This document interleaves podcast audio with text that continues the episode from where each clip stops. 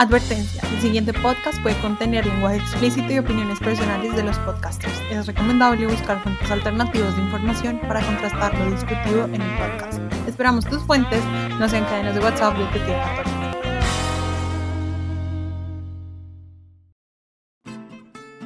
El día de hoy hablaremos de vacunas y zombies viejitos. Para esto y más, quédese aquí en What the Talk. Hola a todos y todas, bienvenidos a nuestro primer capítulo de nuestro primer podcast en toda la vida. Eh, nada, pues agradecidos de que todos nos estén escuchando, bienvenidos a What the Talk. Y nada, Daniel, ¿cómo estás? ¿Cómo has estado? Me encantó tu intro, la verdad. La primer intro de toda la historia, de toda la vida. Bueno, ahí más o menos salió. Risa dio, espero. Pero bienvenidos a todos, eh, es un gusto para mí poder estar con todos ustedes y poder hacer este primer capítulo con Valentina y hablar de, todo lo que tenemos que hablar hoy. ¿Cómo así que tenemos que hablar de vacunas y de zombies viejitos y del chip 5G? Como que nos van a actualizar a todos. Entonces ahora vamos a poder descargar archivos directamente en el cerebro, algo así, escuché yo, sobre las vacunas. Entonces pues, empecemos. Bueno, no, pues el día de hoy les venimos a hablar obviamente de lo que está en Trending Topic, que es y que son las vacunas contra el COVID-19. Y nada, pues la verdad es que tenemos aquí como, bueno, cómo van a funcionar las vacunas, qué es lo que traen, cómo es que nos vamos a volver aliens, zombies, eh, que nos van a meter el chip gracias a Bill Gates y nada, amigos, pues y son fun facts que aquí les traemos sobre todo lo que todos tienen que saber de las vacunas. Entonces, no sé, Daniel, pues la verdad es que me gustaría que nos hablaras un poquito más de cómo funcionan las vacunas, qué movimientos hay, hay gente, seguramente que hay gente que está en contra de las vacunas. No sé, cuéntanos un poquito más y así vamos a ver haciendo la charlita, pues.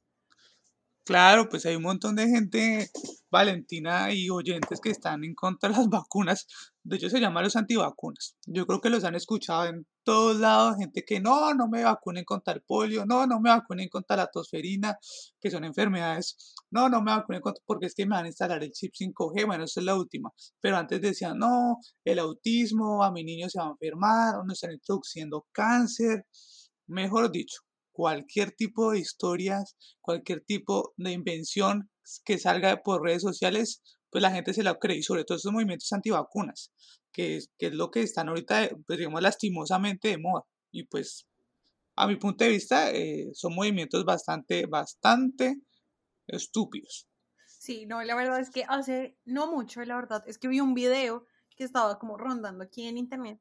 Y nada, pues la verdad hablaba sobre esto de de la gente antivacunas y nada, o sea, el problema de salubridad pública que esto genera, claro, porque de cierta manera es desinformación. Sí, seguramente que hay alguna relación o correlación de las vacunas y algunas enfermedades, seguramente yo la verdad es que no soy científica, me pasé por la universidad, pero no entré a la clase de ser científica en vacunas. Pero no, la verdad es que sí, y esto genera un problema a nivel social porque se está llegando a hablar de temas tan graves como que una vacuna puede generar autismo o que nos están inyectando cáncer, no sé, la verdad es que esto para mí suena un poco sin sentido. Y nada, pues eh, cuéntame, tú que, la verdad es que aquí hicimos como una colaboración y entonces queremos darles como la información que nosotros encontramos, obviamente todo con fuentes, no, esto no lo encontramos en el periódico del Cubo, entonces pues no, cuéntame Daniel. Eh, para los que no saben, el Cubo es un periódico de Colombia que saca noticias sensacionalistas. Entonces, eh, que si la cuñada mató al marido porque lo encontró comiendo una cucaracha, básicamente. Ese es el... No, no, no, no tienes que... Espérate, que yo me acuerdo de uno que vi y nunca me voy a olvidar. Que mató a la hermana por una empanada de 500 pesos. Ah, listo. No. Bueno, es que depende de la empanada, porque es que me decirle que hay empanadas muy ricas. Incluso en la universidad, no sé si se acuerda, había unas empanadas, esto en Bogotá, bueno, valían, bueno, valen, bueno, valían porque antes del COVID, no, antes ahorita en COVID, pues no sé cuánto valen, sé si todavía sigue abierto el negocio, pero valían 600, eran muy ricas. Para los que, estudiantes que no teníamos plata, era fantástica. Entonces, pues, si me, me toca matar a alguien por una empanada, vemos.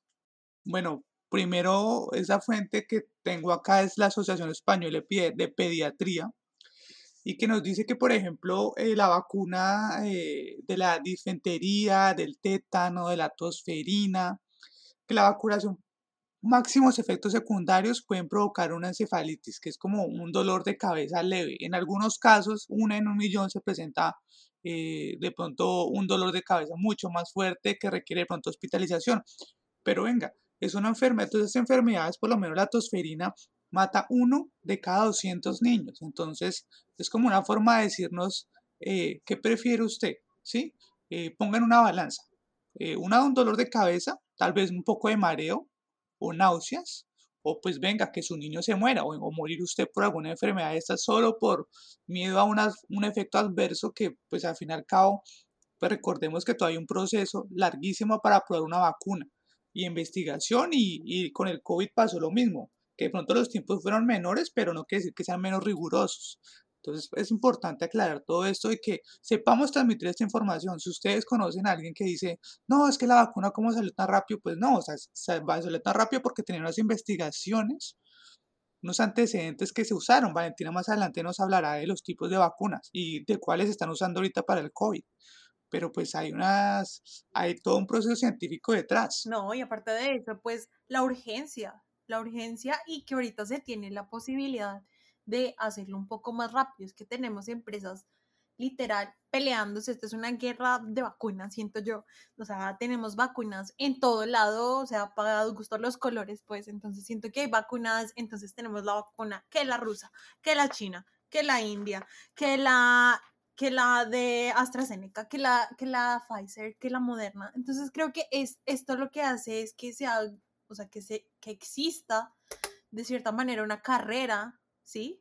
Que es muy buena para todos, claro, o sea, sería fabuloso que para las anteriores epidemias que vienen en sarampión, la tosferina, pues hubiera sido un poquito más rápido y la gente no hubiera muerto de tanta manera, pero pues mm, nada, siento que existe esta eh, guerra y es como favorecedora de cierta manera, porque así se llegó como a una vacuna más rápido de lo que se había llegado en los tiempos pasados. O sea, ¿cuánto tiempo duró desde que se pudo generar la solución, o sea, o la vacuna para estas enfermedades? Pues muchísimo tiempo, muchísimas muertes. Ahorita todo está enfocado en COVID-19, las vacunas, todas las empresas eh, farmacéuticas. Entonces, claramente esto generó un boom donde se está invirtiendo. O sea, lo que se hace es que se está invirtiendo dinero de cierta manera.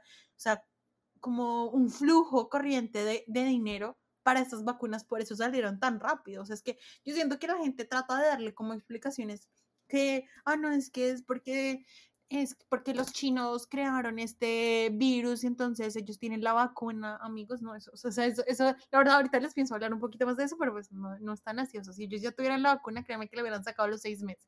Sí, claro, ¿no? Y ya, pues un poco para aportar lo que decía Valentina, si toda la comunidad científica suena enfocada en otras enfermedades. Por ejemplo, ya hubiéramos tenido eh, vacuna en contra del VIH, por ejemplo. Hasta ahorita hay una vacuna que está en fase 3. Pero pues han pasado más de 30 años, han muerto más de 30 millones de personas por VIH o por SIDA, que no son lo mismo, pero una genera la otra. Entonces, pues oiga, por eso el COVID, la vacuna contra el COVID fue tan rápido. Eh, lo que tú decías ahí del VIH y el SIDA, Claro, porque ahorita ya encontramos maneras quizás un poco más económicas, o sea, la verdad es que no sé, tendría que buscarte datos y decirte, pero digamos de cierta manera un poco más económicas para combatir estas enfermedades, ¿sí?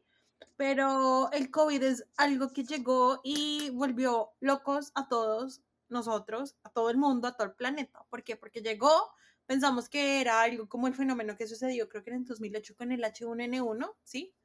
Eh, mal conocida como la gripa porcina. Entonces, siento que fue lo mismo. Fue como, ay, no, van a ser tres meses, no va a hacer nada, entonces vamos a estar súper bien. Y no, la verdad es que volcó a todo el mundo porque nosotros teníamos ese pensamiento de, no, pero ahorita tenemos internet, tenemos eh, toda esta tecnología, se mandaron ahorita eh, robots y cámaras a Marte, obviamente vamos a poder por una, vamos a poder contra una pandemia. Y la verdad es que no, nadie estaba preparado, nadie sabía, todo el mundo te daba por sentado y concebido su vida, que nunca se llegó a pensar en un fenómeno tan grande como fue el COVID-19, ¿no? Entonces creo que también esa es la razón por la que la vacuna salió tan pronto, porque todos nuestros esfuerzos, todos me refiero a como la humanidad, ¿sí? O sea, la gente que vive en el planeta Tierra estaba buscando esto, o sea, estaba buscando como, ok, nosotros no podemos seguir viviendo en nuestra casa y haciendo todo en casa porque es necesario la interacción con otros, ir a trabajar, salir y tener dinero. En Colombia, en todo lado, existe el desempleo. Entonces creo que esa fue ese ese sentimiento de tenemos que salir de aquí, entonces ese, ese sentimiento fue representado, la sociedad se lo representó, se lo hizo saber a, los políticos, los políticos obviamente tuvieron que hacer lobby, tuvieron que buscar gente que les pudiera ayudar a hablar con las farmacéuticas invertir, es lo que se hizo, invertir, invertir los fondos que tiene el Estado para eh, problemas de saneamiento, lo que sean, la verdad, y metérselo al COVID. Y sobre todo, venga, es que lo que pasa es que eso paralizó el mundo, paralizó la economía, paralizó absolutamente todo. Entonces, imagínense usted un montón de empresarios perdiendo plata porque no los dejan salir a rumbear. Obviamente los duros, duros dicen, no, sáqueme una vacuna rápido y le invierten plata a los científicos. Ojalá para todo fuera así. Pero pues bueno, así no es el asunto. Sí, entonces como lo que yo te decía, eh, la verdad es que ahorita eh, siento que existen muchísimas eh, teorías conspirativas y buscando pues en internet encontré unas que son completamente, que lo que yo te decía anteriormente es que se usa un lenguaje técnico, un lenguaje muy profesional que te hace sentir seguro y tú dices, claro, este debe saber de lo que está hablando porque mire cómo está hablando, o sea, uno va donde un mecánico que sepa y que me diga que es una bujía, no el que me diga, ah, es que la tuerquita está medio, no, o sea, tú vas donde el mecánico que te sepa hablar. Esto es claro, lo que cumple la teoría conspirativa es de darle esa sensación de, oh, es que yo sé qué es lo que está pasando. Entonces, pero en realidad no sabes qué está pasando. Lo que, lo que está diciendo Valentina es muy cierto y además, eh, pues lo hizo la Universidad de Oxford. De hecho, hizo una encuesta muy interesante sobre eh, el tema de las teorías de conspiración. Entonces, eh, por ejemplo, eh, decía, según el estudio, me permito leer, del diario El Confidencial, según un estudio elaborado en la reputada Universidad de Oxford, entrevistó a 2.500 personas en Inglaterra, ¿cierto? Y el 15% estuvo de acuerdo moderadamente o completamente en que el coronavirus es un engaño. Bastante. Eso que pensemos que Inglaterra es una población altamente educada, ¿sí? en comparación de pronto aquí en Latinoamérica. El 38% considera que ha sido creado por el hombre y el 26% que es un intento deliberado de reducir el tamaño de la población mundial. Asimismo, continúa el artículo, el 39% cree que el gobierno está engañando a la ciudadanía sobre la causa de la pandemia, o sea, sobre el origen, básicamente, que no salió de, de, un mosquito, que no salió del murciélago, que no salió del marrano, sino que pues seguramente salió de un laboratorio en Wuhan. Entonces, y que 44% aparte dice que cree que los principales medios de comunicación nos están alimentando deliberadamente con información errónea sobre el virus. Y nos dicen el por qué, por qué tanta gente hoy en día cree en las teorías de conspiración. lo que ellos dicen es que todas esas teorías de conspiración, como bien lo decía Valentina, traen beneficios gratificantes a corto plazo, como por ejemplo la reducción de la incertidumbre, ¿sí? el acceso, sobre todo de, esta información a través de redes sociales, a personas con ideas afines, y eso genera una sensación de, de tener información privilegiada. Sí, por ejemplo, si yo estoy preocupado como, venga, ¿qué pasó con el COVID? ¿Qué es esto? ¿Será que si fueron los chinos?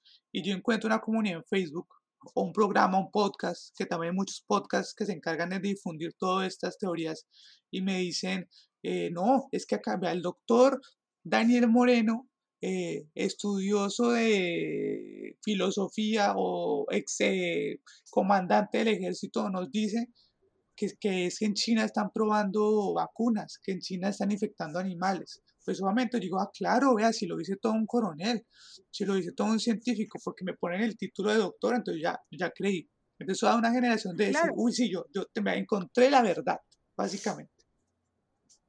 Es lo que yo te decía, de, de que solo porque yo tenga el título de doctor no me hace ser un doctor en todas las materias alrededor, ¿sí? O sea, si yo soy una doctora en física, ¿yo qué voy a tener que hablar de la neurociencia?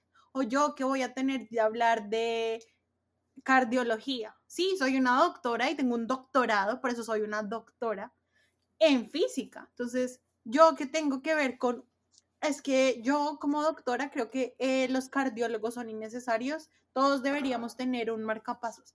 A mí, ¿qué autoridad me da el tener un doctorado en física de poder ese es el problema. Siento yo que le, le, ponemos doctor a cualquier persona, entonces es, el doctor don general, patrón de los patrones. O sea, no, es que es eso. Y entonces es muy fácil llegar y encontrar, y, y ese es el problema, que como no hacemos de cierta manera relevante la información real, porque no, porque la información real no busca poner títulos llamativos, exorbitantes, no, Dios mío, ¿qué es esta creatividad? No, simplemente es buscar la información que es. Es más, la OMC ya concluyó, la OMC, la Organización Mundial de la Salud, ya dijo, que era de origen animal, el COVID-19, era de origen animal. ¿Y sabes qué es lo peor? Que, por ejemplo, eh, a veces salen doctores médicos, médicos, con cualquier cantidad de especializaciones, bueno, qué sé yo. Y, nos dicen, claro, es que, y me pasó con el COVID, una experiencia muy personal, una tía mía que pues consume ese tipo de noticias, dice, no, pero es que lo dijo una doctora. Entonces, si es una doctora, pues claro. Entonces hay que creerle, no necesariamente. Hay muchos doctores, pues, yo no sé ustedes qué opinan o qué opina Valentina de la medicina homeopática, pero hay muchos doctores con sus títulos que, simplemente se pasan al lado de, no, ya no creo en la medicina eh, tradicional, entre comillas, y se van al alternativo, cuando esto no tiene muchas veces, no tiene sustento científico, pero pues como uno es doctor, entonces le cree, no, es que el doctor me dijo que me tomara esta pastilla, no, o esta mata, y que la mastique y listo. No, eso no es así de sencillo. Aquí algo muy personal y yo recuerdo que cuando era pequeña, mi mamá me llevó a un doctor homeópata o algo así, muy parecido, y me daba unas gotas para concentrarme en el colegio. Y yo siempre que, y obviamente mi mamá me llevaba al colegio, nosotros eh, vivíamos, bueno, para la gente que conoce, yo vivía en Chía y mi colegio quedaba al norte de Bogotá, entonces obviamente yo tenía que hacer un trayecto para llegar a mi colegio. Yo era una pequeña, o sea, yo tenía que ocho años, la verdad. Y recuerdo llegaba, que llegaba toda drogada? ¿O qué? yo llegaba, no, y yo llegaba súper convencida del colegio que yo era una pepa, o sea, yo, Einstein, ¿quién es ese aparecido, por favor? O sea, yo me sentía Sheldon Cooper, dándole como a todo el mundo, como, mira, por favor, o sea, yo soy re inteligente. Y, y, y, y creo yo, ahorita ya, que eso lo que hacía era darme confidencia. Aquí, el Spanglish, eh, me daba como cierta, como seguridad y hacía un efecto placebo completamente. O sea, es que ahorita llegó, eso se lo doy hasta a mi perro y le digo que, que, que, es el mejor perro del mundo, o sea, seguramente y le funciona. O sea, siento que es eso también, que siento eso, que las teorías conspirativas son un efecto placebo te hacen sentir mejor contigo mismo porque tú encuentras la información y como son un poco más sensacionalistas, entonces tú te emocionas y empiezas a buscar en internet y dices, claro, aquí estaba la pieza del el pequeño puzzle que yo tenía que completar. Y eso pasa mucho. O sea, pasa de todas las maneras posibles. Valentina, pero hablemos de los zombies porque ya llevamos 20 eh, minutos y no hemos hablado de zombies. Entonces, eh, ¿Qué pasó? ¿Estamos haciendo promesas falsas como los políticos o qué pasó? No, no, no, para nada, nunca, nunca en la vida, eh, bueno, no, pues lo que yo te decía es que buscando en internet sobre teorías conspirativas, pues obviamente empecé a leer sobre cómo funcionan las vacunas y aparte de eso, pues que aparte de eso, ¿qué, qué es esta vaina, no?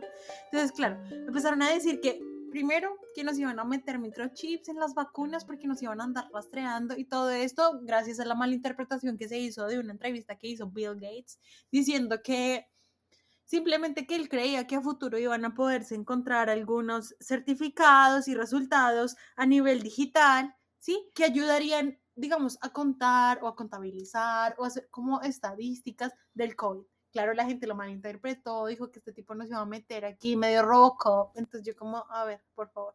Claro, suena sensacionalista, porque es que todos dicen, eh, no, yo nunca dejaría que a mí me, que supieran dónde estoy y todo eso, ah, pero todos tenemos el smartwatch, el celular, el todo, sabe dónde estamos, qué queremos, nos están escuchando 24/7, saben qué queremos bajar de peso, saben qué queremos comprar, saben qué talla de zapatos somos. Entonces, la verdad es que ahí como que la gente siento que se está como metiendo en, eh, se está metiendo como ideas en la cabeza, pero es que ya están. El computador te escucha, Facebook sabe que te gusta. Ahorita los nuevos lineamientos de Facebook hablan de que ellos te van, te pueden escuchar y WhatsApp te pueden escuchar aún tú no estás usando la aplicación. Entonces, hablando de zombies, pues hablamos de la alteración del ADN y ahí es cuando la gente empieza a decir, claro, es que me quieren controlar. Dicen que, a ver, las vacunas que más reboom tienen son la Pfizer y la Moderna. ¿no? Que son las vacunas que se están haciendo aquí en Estados Unidos con la ayuda de alguna gente alemana y bla, bla, bla.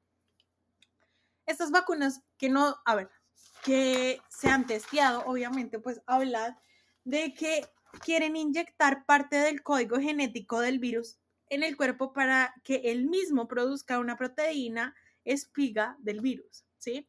Claro, esto lo que quiere decir es que nos van a inyectar el ARN mensajero, es decir, la partecita, ¿sí? De que completa con el ADN, entonces, claro, el ADN codifica el ARN mensajero, y entonces ahí se hace como una fusión, y entonces ahí es cuando las eh, vacunas empiezan a tener un poco más de sentido, porque nuestro sistema inmunológico lo que hace es entender cómo funciona el virus y poder darle una protección a nuestro cuerpo, a nuestro sistema inmunológico, ya cuando venga el virus, nosotros sepamos, o bueno, nosotros no, nuestros eh, básicamente nuestro cuerpo, nuestro sistema inmune, sepa cómo bloquear el virus. Entonces, claro, la gente está diciendo, claro, nos están metiendo con el ADN y esto lo que va a hacer es una mutación y entonces nos vamos a volver zombies. De ahí viene la teoría de que nos vamos a volver zombies y que entonces eh, ahora nos van a cambiar el ADN, lo que quiere decir que nos van a cambiar la información genética. Entonces, ¿Se imagina Valentina usted y yo de zombies? ¿Me matarían primero?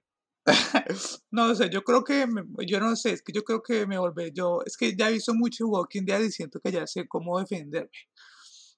Pero no sé a quién matarían primero, la verdad. Sí, no, yo siento que también yo sería como muy guerrera, ¿sabes? Como me escondería con un cuchillo. Bueno, yo la verdad es que no sé, no tengo, nunca me vi de Walking Dead, la verdad, no. no, no. ¿Qué? Eso no tiene perdón. ¿Cómo se le ocurre decir eso a nuestros oyentes? nos van a dejar de seguir si es que nos seguían. no, seguramente encontrarán que eh, me he visto otro tipo de eh, series que son mis favoritas. Luego hablaremos de eso. Entonces, claro, eso es lo que está sucediendo con los zombies, ¿no? Que quieren, que supuestamente la vacuna nos va a cambiar el ADN gracias al ARN mensajero que nos van a inyectar para que nosotros mismos queremos el eh, la proteína espiga, ¿no? Entonces ahí es de donde vienen los zombies. Y claro, ¿qué tiene que ver con los viejitos? Pues que obviamente la gente de la tercera edad son las personas que están siendo vacunadas de primera. ¿No? Entonces, claro, viejitos zombies, porque son los primeros en vacunarse, los primeros que les cambia el ADN. Entonces ahí, bueno, ya todo se volvió un apocalipsis. Con todo respeto, pero si, si nos da miedo zombies viejitos, pues estamos mal como sociedad porque pues no sé, pero son zombies viejitos, muy lentos, supongo yo, sin dientes para morder. Entonces, ¿cuál es el miedo? Yo conozco muchos, yo conozco muchos viejitos que salen a correr y todo esto, ¿no? No, no, no tengo ni idea. No, no sé, ojalá no me toquen esos. Aparte de eso, también hablaban Oh, hay una teoría conspiranoica sobre las vacunas que supuestamente tenían tejido. No, eso ya es demasiado, ha ido muy lejos, ha ido muy lejos esto. Yo no. O sea, no sé, amigos, lo siento mucho, no quiero herir susceptibilidades, pero las personas que se creen que las vacunas, por favor. Primero que todo, empecemos porque el aborto no es legal en la mayoría de los países. Y en los países en los que es legal seguramente tienen que haber algún consentimiento. Entonces, el consentimiento que tiene la madre, bueno, la madre de alguna manera decirlo, o sea, la señora, la portadora de feto, eh, tiene que tener algún consentimiento, ¿no? Yo, Valentina, vine a hacerme mi aborto. Entonces ahí obviamente, seguramente debería haber como una casilla, quiero donar mi feto a, no sé, investigaciones científicas, sí o no. ¿Cuánta gente va a decir que no? ¿Cuánta gente va a decir que sí? Y ahora, ¿cuántos bebés se necesitan para poder vacunar a toda la población mundial? Porque ese es el, eh, ese es como el goal, lo que queremos, a lo que queremos llegar, ¿no? Vacunar a toda la población no, mundial. además, además digo que, además digo que para qué necesitamos, o sea, digo, pongámosle lógica, supongamos que listo, que de pronto alguien necesita un, feto. ¿Cuántos bebés, Daniel, tú crees que se necesitan para poder vacunar aproximadamente en este momento de la población mundial? Somos más de 7 mil millones de habitantes. O sea, por favor. O sea, eh, no sé, tú dime. Además, que, que, que, tiene, que tiene un feto, o sea, que tiene un feto de especial. A ver, células madres la tiene la placenta. De hecho, la placenta sí se usa para, pues, para fines médicos, científicos, porque tiene muchas células madre que ayudan a regenerar la piel. Pero pues, ¿qué tiene un feto? ¿Qué tiene un feto que no tenga, no sé, un humano adulto a nivel de la sangre? No sé. O sea, pues si es por sangre, pues cualquiera dona sangre y listo. O sea, lo que pasa es que yo no veo la lógica de ¿qué tiene un feto que no tenga yo? o sea, si me entienden? No, o sea, ¿Para qué la necesitas? Sí, listo. Digamos que, que los bebés, tiene que haber un bebé mesías. Yo no creo que todos los bebés funcionen para hacer lo mismo. O sea, no, no siento yo, o sea, es que es improbable. ¿Qué, qué, tan, ¿Qué tan desarrollado debe estar el feto para que sirva para la vacuna? O sea, siento yo. O sea, que se...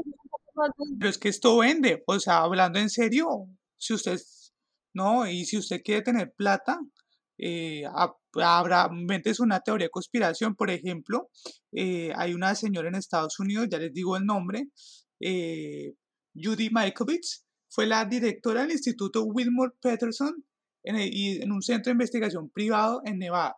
Y la señora fue despedida porque dijo que el COVID-19, que había sido creado en el Instituto de Investigación Médica de Enfermedades Infecciosas del Ejército de Estados Unidos.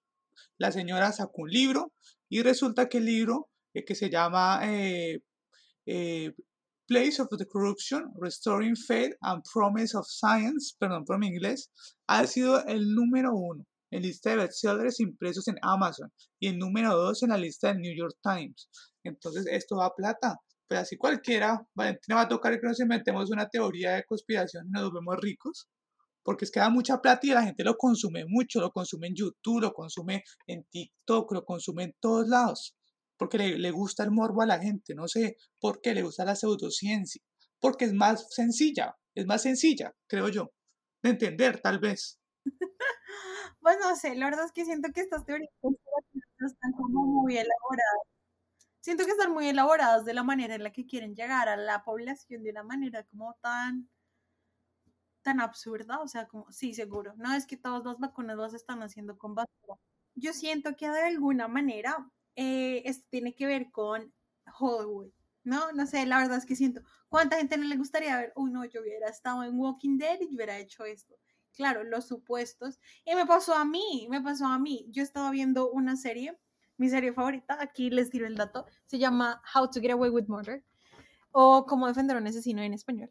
Y simplemente es eso, yo me, yo me, me centré tanto en la historia, yo me emergí en la historia tanto que yo dije, yo quiero ser como esta vieja, o sea, esta vieja es una dura, la amo, me encanta, quiero ser Annalise Keating y me metí muchísimo en la cosa de quiero, quiero, quiero, quiero, quiero.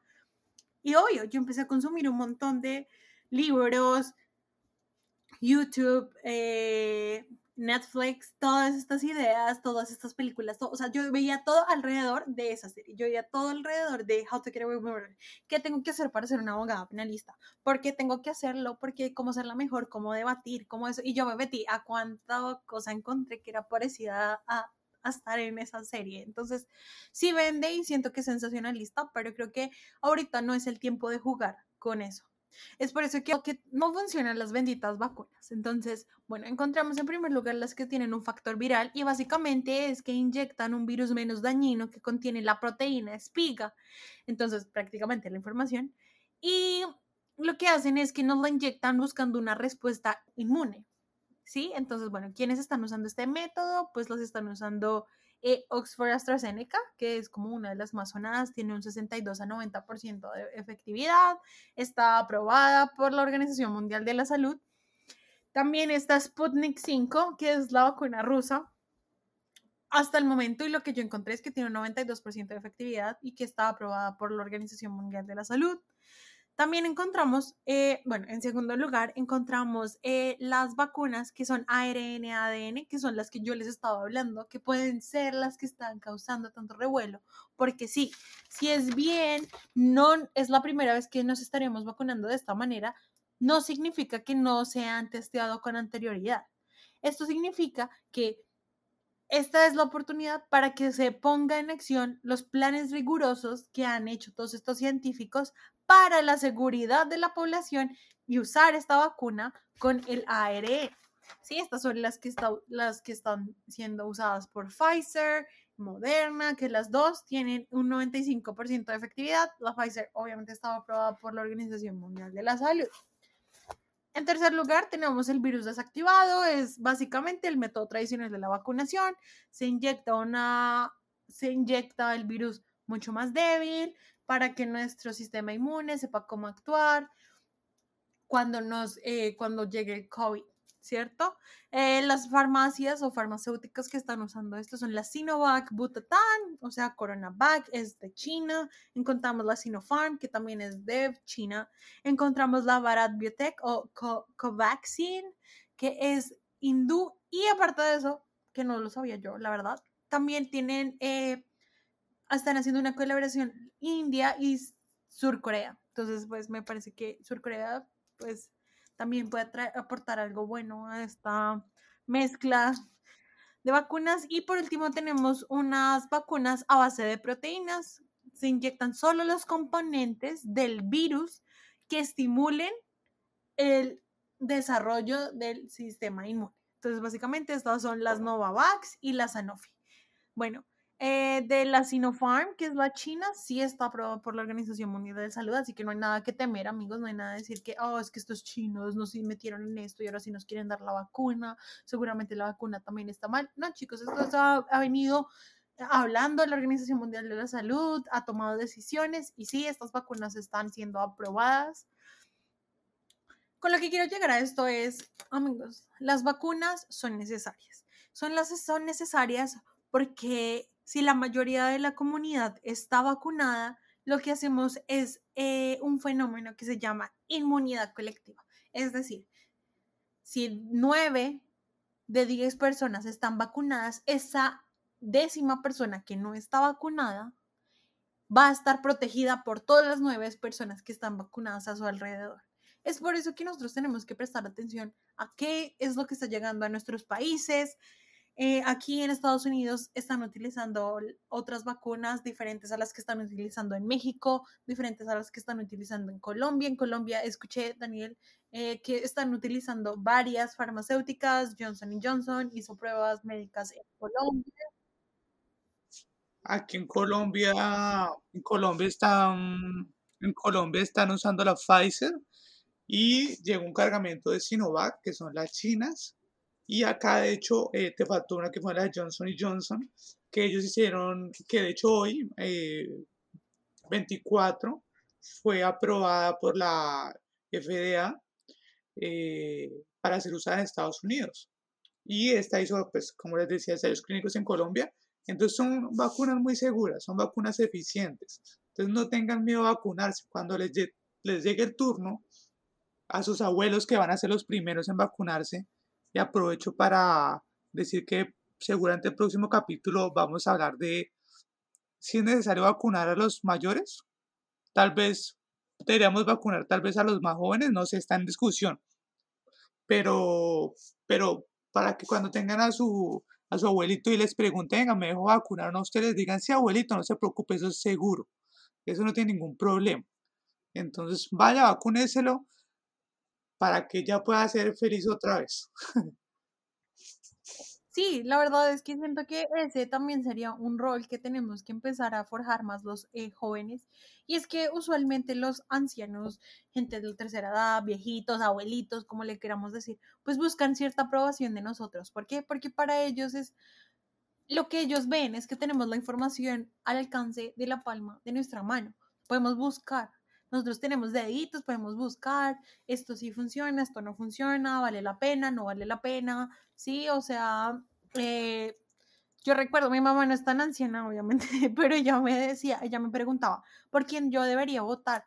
¿tú crees que esto sí vale la pena? ¿Tú crees que esto, esto va a ser real? ¿Tú crees que esto es mentira?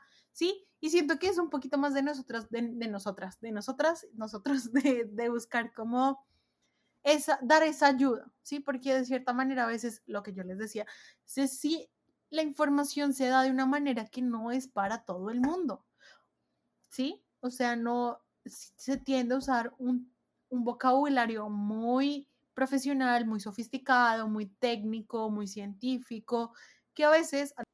La verdad es esa, es un vocabulario aburridísimo que a nadie le gusta, eh, estresante, y creo yo que, o sea, los jóvenes, todos profesionales, no profesionales, debemos empezar a, a cuidar más. O sea, yo entiendo, los académicos me perdonarán, pero hay que aprender a, no sé, a, acercarse a, a, todo el mundo, al grosso de la población que de pronto no entiende tanto o no le interesa o simplemente estos conceptos no le llegan. Oiga, acá la persona más inteligente no es la que más hable con lenguaje sofisticado, sino que la que logre transmitir el mensaje con palabras sencillas.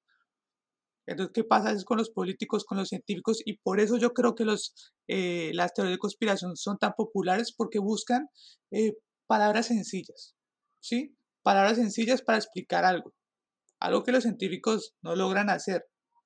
No sé por qué y habrá que estudiarlo, pero creo yo que es lo fundamental. Y también de eso es lo fundamental de nuestro programa, hacerlo de la manera más sencilla del mundo, que todos nos entiendan, coloquial, sin tanta adorno. No, siento que ahorita a los políticos les favorece de cierta manera eh, las transacciones, el funcionamiento de las vacunas y todo. En México está sucediendo un fenómeno y es que, no sé si fue esta semana o la semana pasada, pero los diputados dijeron, no, ahorita en México están en el año electoral. No, es que yo creo que nos va a tocar que nos pongamos la vacuna, porque como nosotros vamos a ir a dar estos discursos y la gente que esté alrededor de nosotros. Claro, al usar este estos términos de no, siento yo que como diputado, bla, bla, bla, y usar este, lenguaje técnico, claro, ahí la gente se le come el cuento de que tienen que ellos estar vacunados. Entonces significa 300, 400 vacunas que no van a llegar a las personas que las están esperando. Gente anciana, gente joven, doctores de primera línea, eh, personal médico, gente de la seguridad. Eh, aquí en Estados Unidos tenemos algo que se llama first responders, no sé, como la gente que está ahí siempre, la gente de los supermercados. A ver, ahora yo no estoy diciendo, no, entonces ahora la gente de los supermercados tiene que estar vacunada primero. No, pero a ver, por favor. O sea, démonos cuenta de que durante toda esta pandemia hay gente que no ha dejado de trabajar y que se ha expuesto muchísimo más al, al virus que, digamos, la gente que está en home office. Sí, Daniel, tú estás en home office. Home office. Sí, siento yo que eh, hay gente que se, que se ha expuesto, los policías, la gente que trabaja en las prisiones. Y ese tema, ese tema, ese tema va a ser el del siguiente capítulo. Eh, se me está adelantando, pero, pero sí, o sea, básicamente hay que, hay prioridades, creo yo. Los políticos no son prioridad en este momento. Hay gente más importante. Eh, pues, creo que es importante recalcar eso. Bueno, en conclusión, y creo que la conclusión más grande que podríamos sacar de toda esta discusión que tuvimos el día de hoy, es que vacunarse es necesario. Es lo que tenemos que hacer todos. Nadie va a tener fetos, microchips, nadie se va a volver una, un zombie, un alien, porque le cambien el ADN, nadie le va a cambiar el ADN, déjenme decirle. Aquí lo que estamos tratando de dar es dar información y nada la información está, todos pueden entrar a la Organización Mundial de la Salud, está en inglés, está en español, se puede leer qué vacunas están aprobadas. Ya les dijimos el día de hoy qué vacunas están aprobadas, su efectividad, de dónde son y nada, creo que todas las vacunas que se están comprando en los países son las vacunas que se, que se han aprobado. Antes o después, durante, mediante, se ha podido encontrar que las vacunas han estado ahí, que se están ah, utilizando. Y no sé, Daniel, ¿tú qué quieres aportar? Pues sobre todo, yo creo que la, ya, la mayor conclusión aquí es que no nos vamos a volver zombies. Lastimosamente para muchos que somos fanáticos de los zombies, no vamos a ser zombies. Pero no, hablando en serio, es importante que nos vacunemos, que apoyemos la ciencia, busquen canales de, de información, busquen, hay gente en YouTube que está haciendo cosas muy, muy inteligentes. Aprovecho para recomendar a un canal que a mí personalmente me fascina, que es el robot de Platón. Eh, el señor hace unos documentos, unos capítulos de ciencia muy interesantes con datos, con, eh, con todo lo necesario para dar una información verídica. Entonces consumamos ese tipo de canales también, también de ocio, también el de nosotros, que también es un poco de, de hablar de todo, pero pues también ahí nutramos un poco la mente en ese sentido. Entonces, muchas gracias a todos por acompañarnos, espero que les, haya gustado este capítulo, lo hacemos con mucho gusto, con mucho cariño para todos ustedes. Eh, Valentina, un gusto poder volver a hablar contigo. Esperamos que sea eh, el primer capítulo de muchos más. Y pues nada, muchas gracias a todos por venir y escucharnos de desde las lejanías. Bueno, gracias a todos. Sí, esperamos. Bueno, Daniel, sabes que te adoro con todo mi corazón. Y nada, pues como lo dices, el primero de muchos y así va a ser. Los dos creo que siempre hemos tenido esa relación de compromiso el uno con el otro. Y nada, eh, amigos, muchísimas gracias por escucharnos. Estamos muy contentos. Sean uno, sean un millón, sean cien millones. La verdad, muchísimas gracias. Y nada, esperamos escuchar de ustedes en nuestras redes, aquí mismo en Anchor, en Anchor, como le quieran decir. Eh, también tenemos Instagram y vamos a dejar, eh, no sé cómo dejar nuestra información para que nos escriban. Queremos escuchar sus opiniones, poder hablar. Y nada, como les decíamos, todos somos amigos, todos somos una familia y esperamos vernos en el próximo capítulo. Hasta luego. Hola chicos, no olviden seguirnos en nuestras redes sociales. Estamos en Instagram como What the Talk DV y mi Instagram personal Valentina Suárez Ryan Piso También nos encuentran en TikTok como What the Talk y mi Instagram personal es Dani Velasco.